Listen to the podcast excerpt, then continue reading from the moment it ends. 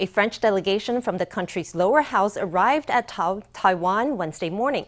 Headed by its Taiwan Friendship Group chairman, François de Rugy, the group of lawmakers will pay visits to President Tsai Ing-wen and a handful of ministry officials.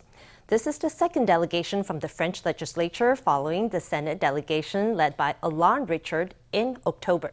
The trip marks the first time a European country has sent delegations from both houses of its parliament within 3 months. Representative to France, François Wu, was at the airport on Tuesday to send off a National Assembly delegation to Taiwan. The trip follows a tour by a French Senate delegation in October. This is the first time that both houses of any European parliament have sent delegations to Taiwan within 3 months. Greeting his host with an elbow bump, this is François de Rugy, chairman of the National Assembly's Taiwan Friendship Group. He arrived in Taiwan on Wednesday with 5 other National Assembly members from across the political spectrum. They are Frédéric Dumas, Jean-Luc Reitzer, Jean-François Mbaye, and Ena Kourich, members of the Foreign Affairs Committee. There's also Jean-Louis Bricou, who serves on the Finance Committee. They're here to strengthen exchanges between Taiwan and France. I hope that this exchange in Taiwan will be between Taiwan and France, between Taiwan and Europe, and that it will involve economic and cultural aspects. De Rugy has long been committed to deepening Taiwan-French relations. In 2016, he visited Taiwan and met with President Tsai Ing-wen. After becoming chairman of the National Assembly's Taiwan Friendship Group in 2020, he initiated a resolution backing Taiwan's inclusion in international organizations. It was passed this November by an overwhelming majority. During the general discussion over the resolution, de Rugy made an emphatic statement of support for Taiwan. The purpose of proposing this resolution is to recognize Taiwan's constructive role in international organizations and in multilateral relations under what we're all aware is a curious context in the Asia-Pacific region. It concerns the future of Taiwan, of course. It also concerns our future in that each and every one of us should not have to fear when we say, "I am Taiwan." Dumas, who declared "I am Taiwan" in her speech, is also here. The delegation is expected to call on President Tsai Ing-wen on Thursday to present a copy of the National Assembly's pro-Taiwan resolution. The group will also meet Premier Su Tseng-chang, Legislative Speaker You Si-kun, and Foreign Minister Joseph Wu, who will host them at a banquet. It's also scheduled to meet with the Ministers of Economic Affairs, Health and Welfare, and Mainland Affairs Council. It will leave Taiwan on Sunday, which means it will bear witness to Taiwan's democratic process at the referendum the day before. The European Union and Taiwan are allied on the important basis of their democratic values. The visit of the French National Assembly's Taiwan Friendship Group is proof of its support for Taiwan. This is the 6th European delegation to visit Taiwan over the past year or so. It's testament to the warmer relations between the two sides. Minister without portfolio Audrey Tang has addressed the video feed incident that occurred last Friday at the U.S.-hosted Summit for Democracy. The White House is accused of cutting her video feed after she showed a slide that depicted Taiwan in a different color than China. On the sidelines of an event in Kaohsiung, Tang said the lost transmission was due to a technical issue that she discovered on the spot. Minister without portfolio Audrey Tang is in Kaohsiung hearing a presentation at a Smart Cities exhibition. She's apparently unperturbed by an incident days earlier when her video feed was cut during Washington's Summit for Democracy. So Asian green light on this year's Civicus Monitor. During her speech, Tang showed a map with Taiwan colored green and China in red. According to Reuters, Washington feared the different colors could be seen as contravention of the One China policy, and it urgently requested that the feed be removed. Some 10 minutes later, when the moderator returned to Tang, her video was gone, replaced with audio and a screenshot of her name and title. About the digital public infrastructures. The drop video feed has raised uproar in its wake. A U.S. senator said it was a great insult to Taiwan and demanded that U.S. President Joe Biden make amends. On Wednesday, Tang came forward to address the incident. In both the live broadcast and the video file uploaded by the U.S. afterward, the map is shown in its entirety. The summit involved a great many languages that needed to be translated and channels requiring interpretation. Therefore, prior to the event, I provided my presentation slides and scripts to the U.S. in both English and Chinese. If you go listen to the Chinese language channel of the summit, you will find that the interpretation is 100% what I read in my presentation, so we had communicated with them about the content beforehand. The White House has denied the Reuters report, saying it had not ordered that Tang's video feed be cut. According to a U.S. State Department official, the transmission was dropped due to confusion over the use of screen sharing in what was, quote, an honest mistake. Taiwan's foreign ministry has also blamed technical difficulties, emphasizing that Taiwan and the U.S. had already fully communicated over the issues. Of course, after noticing this technical issue on the spot, I provided to the US because I had my own video files, so I was able to immediately provide a link of my video to the official website of the Summit for Democracy. So with regard to this issue, it was resolved within 2 days. Tang said that the video released afterward was all original footage. But even with the issue resolved, the lost video is still stoking speculation in Taiwan and US political circles. Taoyuan and Guam are now sister cities. Taoyuan Mayor Chen Wen-tsan signed a sister city agreement with Guam on Wednesday during a virtual conference. The two sides aim to cooperate in areas including healthcare, tourism, education, and investments. Today's signing ceremony was alongside the Taiwan-Guam Virtual Economic Summit. Wearing a face mask printed with Taiwan blue magpies, Taoyuan Mayor Chen Wen-tsan signs a sister city agreement with Guam. The document was signed earlier by Guam's governor, Lou Leon Guerrero, and then mailed to Taiwan for Chen's signature. In a virtual ceremony on Wednesday, the two sides presented gifts to each other. Chen gave Guam's mayor an oil painting with traditional Atayo elements. He received a book commemorating the 75th anniversary of Guam's Liberation Day in an exchange marking the start of a long friendship. I believe the sister city agreement will promote exchanges between Guam and Taoyuan in shipping and logistics, healthcare, education, tourism, and business. I believe this is an important milestone, and we look forward to in-person interactions after the pandemic. Guam is now Taoyuan's 31st sister city overseas and its 14th from the U.S.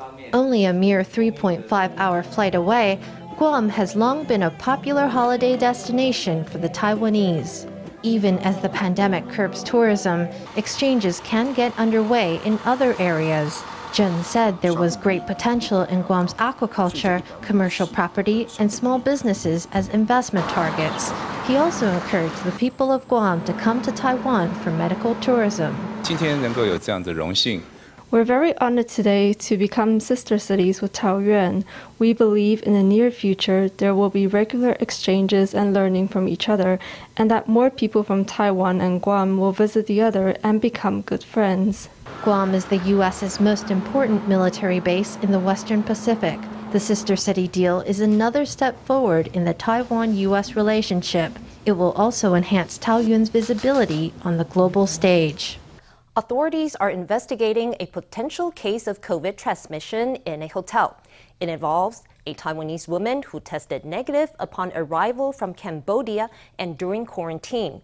But 3 days after quarantine, she tested positive with a CT value of 12, which indicates a recent infection. In a hotel room adjacent to hers, a man in his 30s also tested positive. The CCC says it's possible that one of the two infected the other.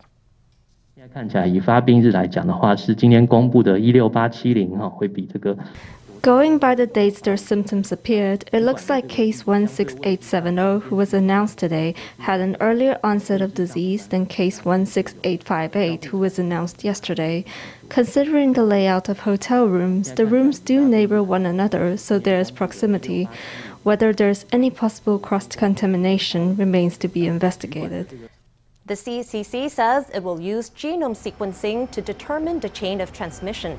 So far, it's identified dozens of close contacts, including 19 people who were part of one patient's tour group. Guests who were staying on the same floor as the two cases have been sent to other quarantine facilities.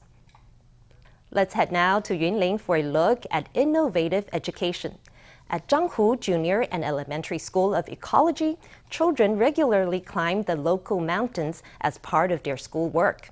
They learn about local flora and fauna and develop a respectful attitude towards the natural world. Teachers say the kids' connection with nature will help them develop into more grounded adults. The shouts of children playing ring out across the schoolyard. Teachers at Zhanghu Junior and Elementary School of Ecology are giving kids a warm-up before their mountain hike. They'll be nice and limber for their trip up Dajianshan. At our school, the mountains are right beside us, so we live in the mountains. Every day, the children enjoy the mountain scenery that is so admired by people who come here from outside, so they maintain a sense of being together with the mountain, and they go walking in the mountains with a respectful and grateful heart. My name is Yao Chenyu, and I'm in 5th grade. Today we came up the mountain and I saw lots of plants. I like sports, so mountain hiking is also training stamina and endurance, so I like it. This is outdoor education at Zhanghu Junior and Elementary School of Ecology. It starts from the lowest grades and continues to the highest. Children learn to recognize animals and plants, allowing them to have a deeper relationship and understanding of the ecosystems around them. The final task is the 100 Peaks Challenge. We did a survey 3 or 4 years ago. Most of the students had just under 30 minutes outdoors per week. They had about 1,000 minutes on digital devices. Such a child has lost their connection with the mountain forest. You notice that they will lose some abilities in their development as people. That grounded foundation of a connection with the real world. This is actually a really important part of the spirit of the 12-year curriculum of the country. 2/3 of Taiwan's land is deemed mountainous. For these children, the mountains are a natural classroom. They are taught not just by their teachers, and certainly not just words on a page. Through time with the mountains, their eyes are open to a rich world of natural wonders. In the December 18 referendum, one issue at stake is the fate of a liquefied natural gas terminal project in Taoyuan. On Wednesday, the mayor of Hsinchu urged citizens to vote no to keep construction going as planned. He said that the Hsinchu Science Park uses 1 billion kilowatt hours of electricity every month. A delay in the terminal project would jeopardize the stability of the park's power supply. Let's hear from him.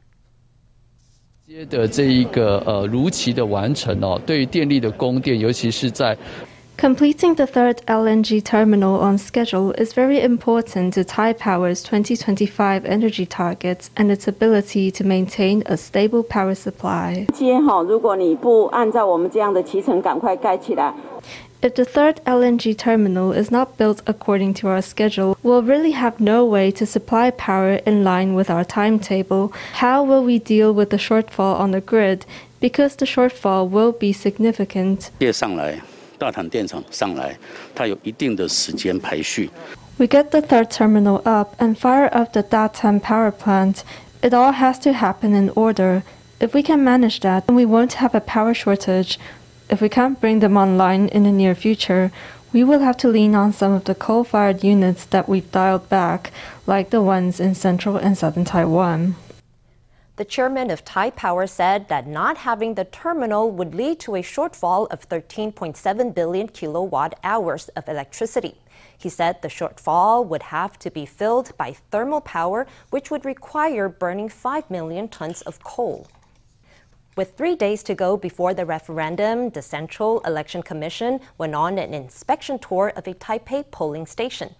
The head of the commission and several lawmakers ran through a simulation of the voting process. On the big day, citizens will be screened for a fever outside the station. Those who don't pass will be directed to a special booth where they'll still be able to vote. An election worker demonstrates each step voters should take on the big day. Outside the polling station, voters must first get their temperatures checked and hand sanitized. Today, a lawmaker asks if people with a fever can still vote. The 4-in-1 referendum is this Saturday. Ahead of the vote, Central Election Commission head Li Jingyong and legislators visited a polling station to check that everything was in place. They inspected the voting procedure and traffic flow. Before receiving their ballot papers, voters will be asked to take off their mask for an identity check.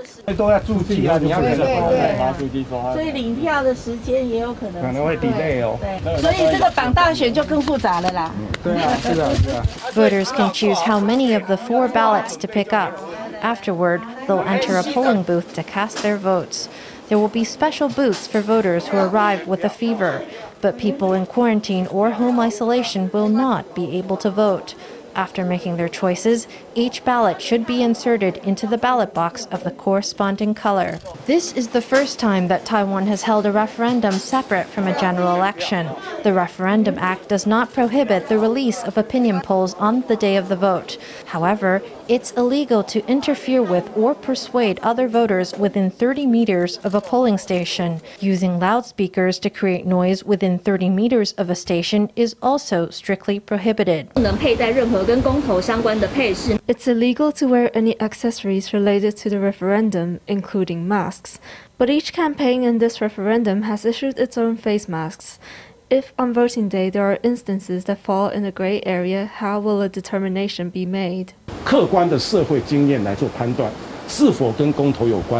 will use the objective criteria of lived experience to determine whether an accessory is related to the referendum. Everyone who has been alive in this society should be able to know it when they see it. The CEC head said that steps would be taken to prevent the chaos that unfolded during the 2018 referendum, which was held alongside a local election. The ballot boxes will be opened in order, but if a polling station has a greater number of votes, it will be allowed to open 2 ballot boxes at the same time. There were tremendous lines of voters in 2018. This year, there will not be such long lines. Ahead of the December 18th referendum, the CEC is poring over every detail to ensure a smooth voting process. Darlie toothpaste is getting a rebrand. Starting next March, it will no longer be sold under the Chinese name Heiren Yagao, which means black people toothpaste. Instead, it will become Darlie Haolai. The maker of the toothpaste, Howley and Hazel, says that the new packaging will roll out in all Chinese-speaking markets. Darlie toothpaste was first launched in Shanghai in 1933. In 1949, Howley Hazel set up a production plant in Taiwan.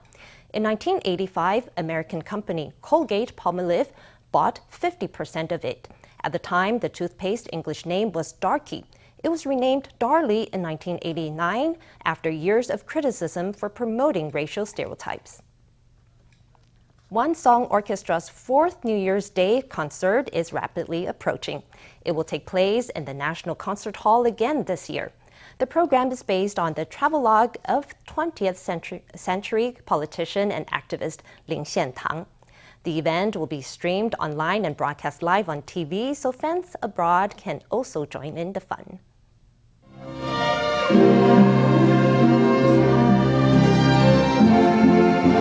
Stirring music resounds through the auditorium. One Song Orchestra's 4th annual New Year's Day concert will once more take place at the National Concert Hall on January 1st. Every year, opera singer and living national treasure Tang Mei Yun has performed, and this time her program is especially poignant.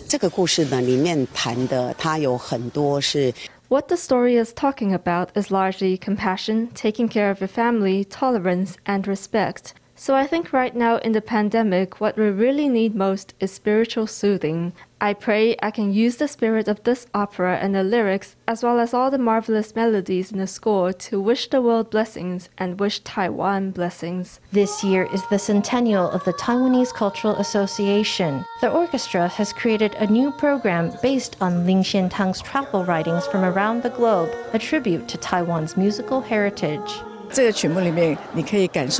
You You can feel in this program how Lin was not just having fun and seeing the sights, he was reflecting and thinking of his homeland on his travels and looking at the conditions of each country he visited and worrying about his nation. You can hear all of that in his music. Our standard of musical technique is high, but the content is different. It's connected to our Taiwanese culture and our diverse culture.